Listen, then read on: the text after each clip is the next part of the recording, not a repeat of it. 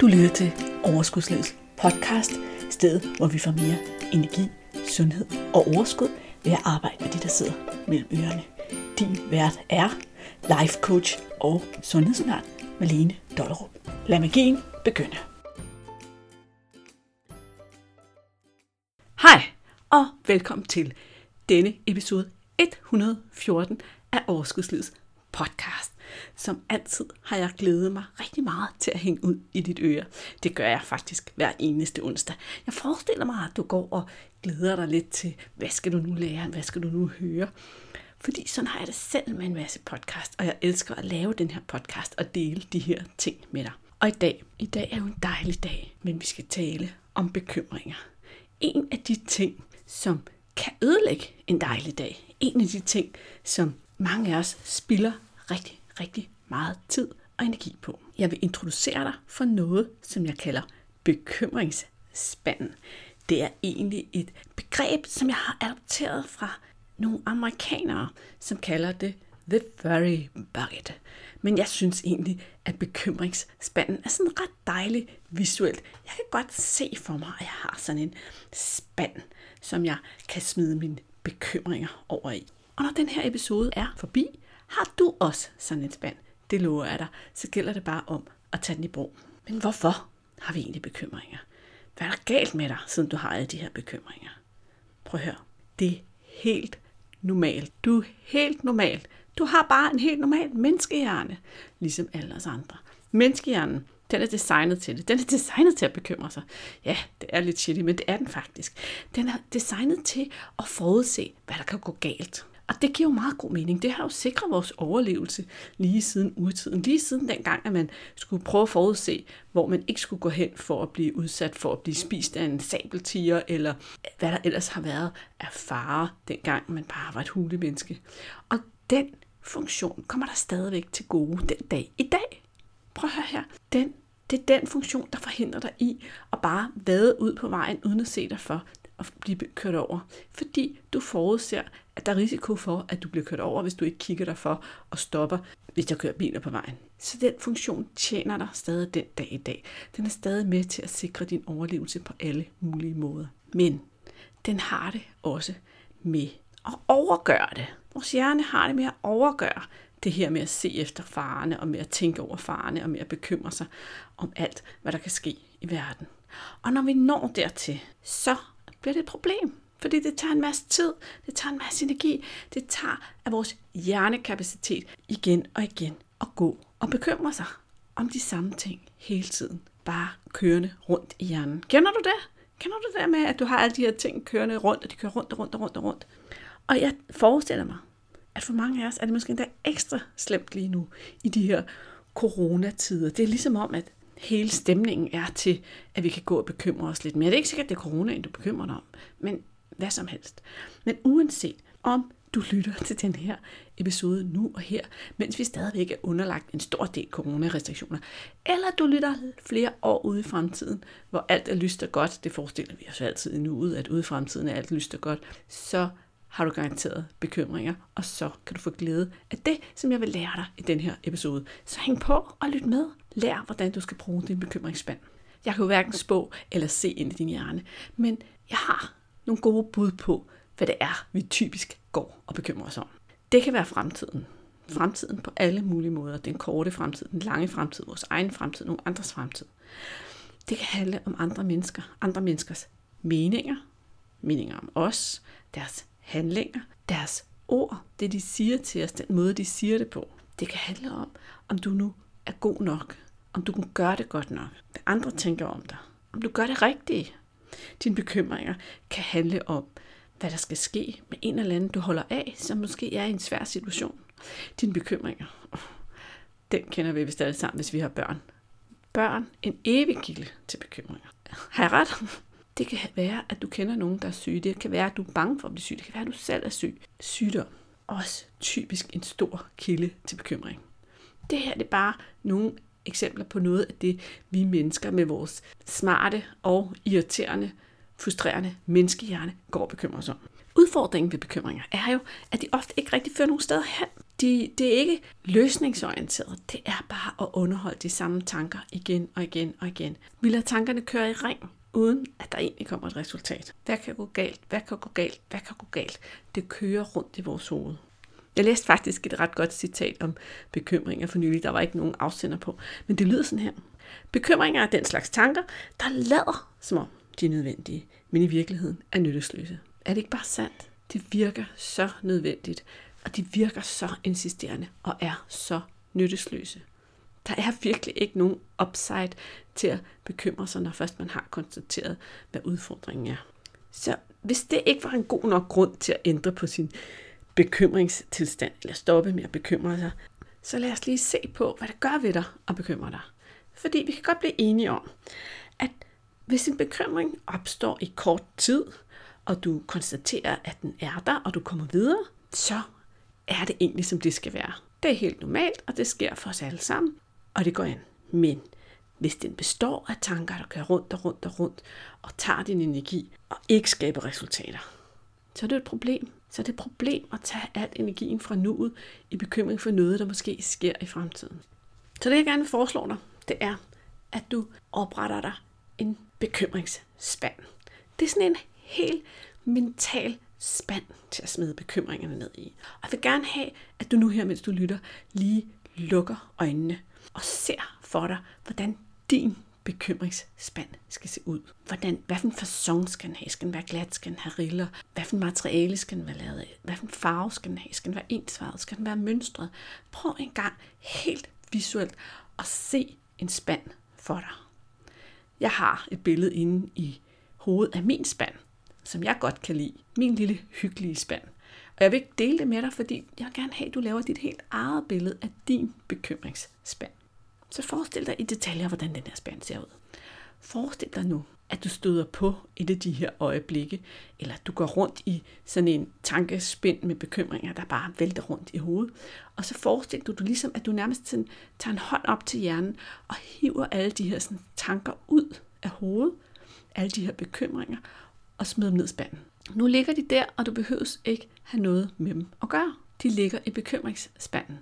Hvis du så har brug for det, så kan du sige til dig selv, jeg må gerne se på de her bekymringer, jeg må gerne tage mig af dem, men jeg gør det på et bestemt tidspunkt af dagen, og jeg gør det i en afgrænset periode. Det kan fx være, at du siger, en halv time om dagen på det her tidspunkt, der vil jeg kigge på mine bekymringer.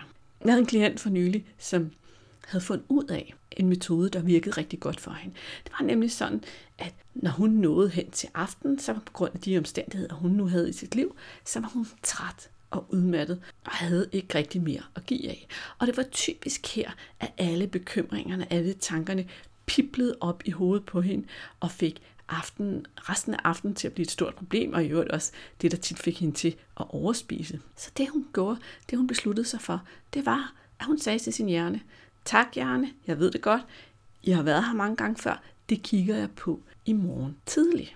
Fordi at hun vidste, at der hvor hun havde mest energi, der hvor det fungerede bedst for hende at løse svære opgaver af forskellige slags, det var om morgenen. Hun gjorde det også, hvis hun skulle svare på mails eller lave andet, som sådan krævede lidt hjernekapacitet af hende. Så sagde hun, det laver jeg om morgenen, fordi der fungerer jeg bedst. Og det, som hun så oplevede, der skete, det var, at det her, som virkede meget stort og meget svært og meget tungt om aftenen, når hun tog det op næste dag og kiggede på det, så var der meget af det, hun bare kunne grine af og sige, men det var jo egentlig ikke, det var jo ikke noget særligt. Det kan hun meget nemt parkere.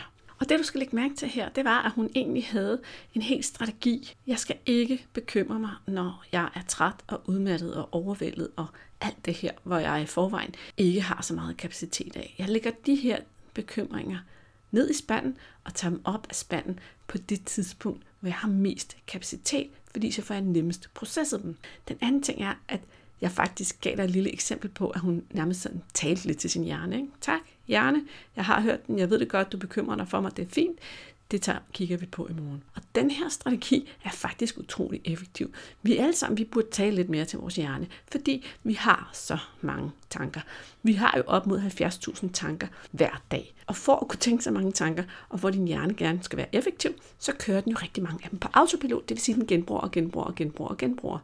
Og hvis vi gerne vil have ryddet op i noget af det, den genbruger, fordi vi egentlig ikke synes, det fungerer særlig godt for os at få serveret de tanker igen og igen og igen. Så gælder det om først lidt at komme på sporet af, det rent faktisk er det, der foregår, og så ligesom kunne tage sig en lille snak med sin hjerne. Det kan være, at du synes, det lyder fjollet, men det er ekstremt effektivt, og du behøver jo ikke sige det højt. Du kan bare sige det inde i hovedet på dig selv. Tak gerne, det har jeg hørt, men det skal ikke være lige nu. Jeg lægger det lige ned i spanden, og så ser jeg på det i morgen. Fordi hjerner elsker at gøre, som den plejer. Elsker at servere de samme tanker, elsker at genbruge, og det er jo fordi, din hjerne er så fantastisk en supercomputer, som jeg plejer at sige, så den er nødt til at spare på energien på en eller anden måde, og det gør den jo ved at gøre, som den plejer. Så hjernen gør bare, hvad den er designet til.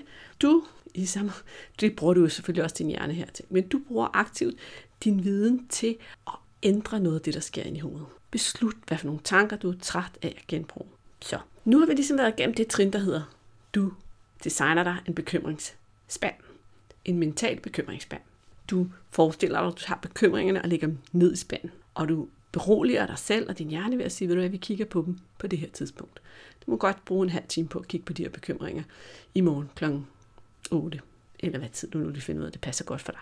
Så får du lige et lille trick mere, et lille coach-trick. Fordi hvis du ikke allerede har lagt mærke til det, så er der er rigtig meget i den her podcast, der handler om at hjælpe dig til at hjælpe dig selv, til at coache dig selv lidt. Altså, nu er jeg jo ret begejstret for coaching, hvis du ikke har opdaget det. Og der er intet, der slår at have en coach. Det er intet, der slår at have et andet menneske til at hjælpe dig med at forstå, hvad der foregår i din hjerne, og omdirigere din hjerne. Men mange gange, så kan man faktisk med lidt vilje hjælpe sig selv med alle mulige små trick. Du gør det hver dag på alle mulige måder, og du har også fået masser af øvelser her i de øvrige episoder af podcasten. Og den her, den er også rigtig god til at coache sig selv med. For det, du nu gør med det her, du går og bekymrer dig om, det er, at i stedet for at fokusere så meget på, hvad der kan gå galt. Fordi det ved du allerede. Det behøver du ikke gentage igen og igen. Så prøv at spørge dig selv, hvad er mine muligheder, hvis det sker? Fordi rigtig mange af os, vi har så travlt med at fokusere på, hvad der går galt, så vi glemmer at fokusere på, hvad vi vil gøre ved det. Eller at vi rent faktisk har muligheder, hvis det går galt. Og bare det at vide, hvis det går på den her måde, så vil jeg gøre sådan og sådan. Det er utroligt beroligende for hjernen. Det kan være små bitte ting. Hvad nu, hvis jeg glemmer et eller andet? Hvad vil jeg så gøre ved det? Hvad nu, hvis jeg kommer til at sige noget forkert her? Hvad vil jeg så gøre? Så den her sådan beroligende øvelse, man ligesom at se på, hvad vil jeg egentlig gøre, hvis det ikke går sådan, som jeg håber på, det går? For tit, når vi bekymrer os, så bekymrer vi os om noget, som er ude af vores hænder. Som noget, som vi ikke selv afgør. Får jeg det der job? Bliver ham eller hende rask for den her sygdom? Går min virksomhed nedenom og hjem? Der er mange ting, vi bekymrer os om, som er fuldstændig ude af vores hænder. Så det her med at flytte fokus hen på, hvad har jeg af handlemuligheder, hvis det sker, det er powerful. Men ud over det, så vil jeg altså også gerne opfordre dig til at lytte til den episode, der hedder Det værste, der kan ske metoden, som er episode 107. Jeg skal selvfølgelig nok linke til den i episodenoterne. Det er ikke så lang tid siden, den var her i podcasten, fordi nogle gange er det også rigtig sundt at finde ud af, hvad det er, vi er så bange for, og om sandsynligheden egentlig er særlig stor, og det er det, den metode går ud på. Desuden så kan bekymringerne også hænge sammen med, at vi har beslutninger at tage. Så lige 2 podcast-anbefalinger mere, 2 podcast, der handler om beslutninger, nemlig episode 45 og episode 79. De handler begge 2 om at tage beslutninger, og hvis du er af den type, og jeg peger lige en finger ind af her også, som ikke er særlig god til at tage beslutninger, det har i hvert fald taget mig mange år at blive bedre til det, så hænger vores bekymringer også tit sammen med beslutninger, vi ikke har taget. Men for lige kort at opsummere trinene i at hjælpe sig selv til at slippe alle de mange bekymringer og få stjålet sin energi af bekymringer, så er det altså et byg din egen bekymringsspand. Se den for dig. Det skal du kun gøre én gang. Hver gang du tager dig selv i at bruge energi og kræfter og spinde rundt ind i hovedet på bekymringer, så forestil dig, at du tager dem ud af hovedet og lægger dem ned i spanden. Beslut, hvornår og hvor længe du vil bruge på at tage dig af de her bekymringer, og respektere den aftale, du har lavet med dig selv, så du ikke skal bruge resten af dagen. Resten af dagen siger du bare til din hjerne, det gør vi ikke nu, det gør vi på det tidspunkt, jeg har besluttet mig for. Når du så skal forholde dig til dine bekymringer, så brug mindre energi på, hvad der kan gå galt, og mere energi på, hvis det værste tænkelige skulle ske. Hvad er så mine muligheder? Og her kommer også lige et lille bonustip, for hvis du synes, at det simpelthen ikke kan lade sig gøre for dig mentalt at smide bekymringer ned i bekymringsspanden, så skriv dem ned. Sæt dig ned foran din computer eller med papir og skriver, som er min yndlingsmåde at gøre det på, hvis du ikke har opdaget det endnu. Og så skriv dem alle sammen ned. Få tømt hovedet, så du får dem ud af hovedet på den måde. Kan forestil dig, ligesom du hiver dem ud af hovedet og får dem ned på papir. Og så eventuelt, når du er færdig, folde papiret sammen og læg det væk. Så det bliver sådan lidt mere symbolsk handling. Men selvom du tænker, det tager jo tid at sidde og skrive det ned, så kan det godt være bedre at give ud og sige, at jeg skriver det ned, jeg folder papiret sammen og lægger det væk, end at gå med det op i hovedet hele dagen og ikke rigtig have overskud til noget som helst andet, fordi det rumler rundt deroppe. Ikke? Der er jo rigtig mange slags bekymringer, og jeg har lavet den her podcast rigtig generelt, så du egentlig kan forestille dig, at du kan bruge metoden på alt, hvad du føler, at du bekymrer dig om. Og der er jo en uendelig mængde af muligheder, desværre. Men hvis det, du bekymrer i høj grad, er, hvad andre tænker om dig, så vil jeg bare sige til dig, det er sådan en helt kærlig hilsen fra din coach her, ikke? Så tag de bekymringer, og så smid dem helt derned i bunden af spanden, hvor du ikke behøver at hive dem op igen. Det er søde lytter. Superspild af energi. Prøv her. Vi kan ikke kontrollere, hvad andre mennesker tænker om os. Og det ændrer ikke vores liv, fordi vi ved det ikke. Men det vi forestiller os, de tænker om os ind i hovedet, det er det, der gør ondt. Det de i virkeligheden tænker om os, uanset om det er godt eller dårligt, det gør ikke ondt, for vi kan ikke mærke det, fordi det er inde i deres hoved. Og vi kan ikke kontrollere deres tanker. Så hvis nu du er klar på en lille udfordring, så vil jeg opfordre dig til at gå ud og prøve at tænke. De må tænke lige, hvad de vil om mig. Jeg skal tænke godt om mig. Jeg skal stå op for mig selv. Jeg skal synes, at det jeg gør, er det rigtige og lever op til mine værdier. Og så må jeg overlade det til andre mennesker, hvad de tænker om det. Det er så stor en befrielse. Og jeg ved, jeg har sagt det før, men det er også svært. Det er ikke noget, man bare gør fra den ene dag til den anden. Men du kunne jo gå ud og øve dig lidt på det. Og så vil jeg jo ikke sige, bare fordi, at man kan blive ved med at lytte til den her podcast, ikke? Så nu vil jeg også lige sende dig til episode 48, der hedder Andre Menneskers Meninger. Den er der selvfølgelig også link til i episodenoterne, hvis det her er noget, som ofte fylder hos dig. En anden ting, som rigtig tit skaber grobund for bekymringer, det er ting, vi virkelig ikke kan gøre noget ved. Hvis din bekymring går på noget, som du på ingen måde kan ændre, så er det meget bedre at bruge sit krudt på at acceptere den virkelighed, man har, end at bekymre sig om noget, man ikke kan lave om på. Hvordan kan du bedst leve med den virkelighed, du har, de vilkår, du har, det, som du står i, de betingelser, du har? Alt for ofte så bruger vi energi på at ønske det var anderledes, i stedet for at finde ud af, hvordan kan jeg acceptere det, jeg har. Der kom sådan et helt fjollet eksempel ind i mit hoved nu, så deler det bare med dig alligevel. Ikke? Altså det her med for eksempel, nu er jeg ikke særlig høj. Og da jeg var yngre, så ønskede jeg mig rigtig meget, at jeg var højere. Jeg synes, det er irriterende, at jeg ikke kunne nå op til det ene og det andet og det tredje. Og bukserne havde altid alt for lange ben. Og ja, altså, ikke? Gider jeg dog var højere. Men da jeg nåede dertil, hvor jeg accepterede, at det er mine vilkår, det er min højde, jamen så indretter jeg mig derefter. Prøv at høre ud i mit køkken, der står en skammel. Og alle mine børn, de er højere end mig nu. Så den eneste, der bruger den der fjollede skammel, der står ude i køkkenet, det er mig. Så jeg kan nå op på den øverste hylde op ude i køkkenet. Det er bare sådan der. I mit køkken, der står en skammel, fordi jeg har den her højde. Færdig. Bum. Det er selvfølgelig et lidt fjollet eksempel måske, fordi de fleste af os, også sikkert også dig, der sidder og lytter med til podcasten, har en alder, hvor den slags vilkår har vi nok mere eller mindre accepteret. Vores hår, vores hudfarve, vores højde og sådan noget. Men det kunne være, at vilkåret handler om en for eksempel ændret situation i det, du rent fysisk kan. Altså noget, som måske en eller anden form for sygdom har påført dig. Det sker jo for rigtig mange af os med alderen, at der er nogle ting, vi ikke kan på den ene eller den anden måde. Det kan være, at det, du ikke kan ændre, handler om din partner eller din livssituation på andre måder. Og her er der altså også utrolig meget power i at arbejde på at acceptere det, frem for at bekymre sig og ønske sig, at det var anderledes. Den sidste ting, jeg har taget med som eksempel på ting, vi bekymrer os om, som vi kan se anderledes på, det er det her med ting, vi ikke kan. Vores hjerne er jo også lidt vejet til at bekymre sig, om vi er gode nok, om vi passer ind i flokken, fordi flokken jo i tidernes morgen er utrolig vigtig for vores overlevelse. Så nogle gange, så bekymrer vi os om ting, vi ikke er gode nok til. Vi er ikke gode nok, eller noget, vi ikke kan. Og det kan fylde utrolig meget. Og der vil jeg gerne give dig et lille pipi-trick. Ikke? Og det er det her med at sige, det her, det kan jeg ikke endnu. Det her lille bitte ord, endnu, det er der utrolig meget power i. Og vi har jo ikke altid været sådan, vel? Altså, når vi bekymrer os om noget, vi ikke kan endnu, så er det rigtig tit, hvad nu, hvis jeg ikke lykkes med tanken, vi ligesom underholder. Og det kunne jeg godt tænke mig, at du omformulerede til, hvad nu, hvis jeg lykkes med og så fokusere på den positive udgave af den bekymring. Hvad nu hvis jeg lykkes med det her? Hvad nu hvis jeg bliver super god til det her? Børn er jo meget, meget bedre til det her. De siger jo ikke, jeg har aldrig nogensinde lavet en saftevandsbåd ude på vejen. Hvad nu, hvis jeg ikke tjener nogen penge? Hvad nu, hvis jeg laver alt det saftvand og sætter den båd op, og så kommer der ikke nogen og køber af mit saftvand? Nej, nej, nej, nej. Hvad siger ungerne? De siger, mor, jeg får en skide god idé. Vi laver en saftevandsbåd, jeg skal tjene nogle penge, og så kan jeg gå ned og kunne snolle for alle pengene, eller hvad det nu fyrer af. Og så er de fuldstændig overbevist om, at selvfølgelig kommer der nogen og køber saftvand. Og de kan sidde og bruge timevis på at forestille sig, hvad nu, hvis der er nogen, der betaler os for saftvand, og vi får nogle penge, hvad vil vi bruge dem til? Det er hvad nu hvis tankegang. Den skal vi voksne også blive meget bedre til at bruge. Hvad nu hvis jeg lykkes? That's the way to go.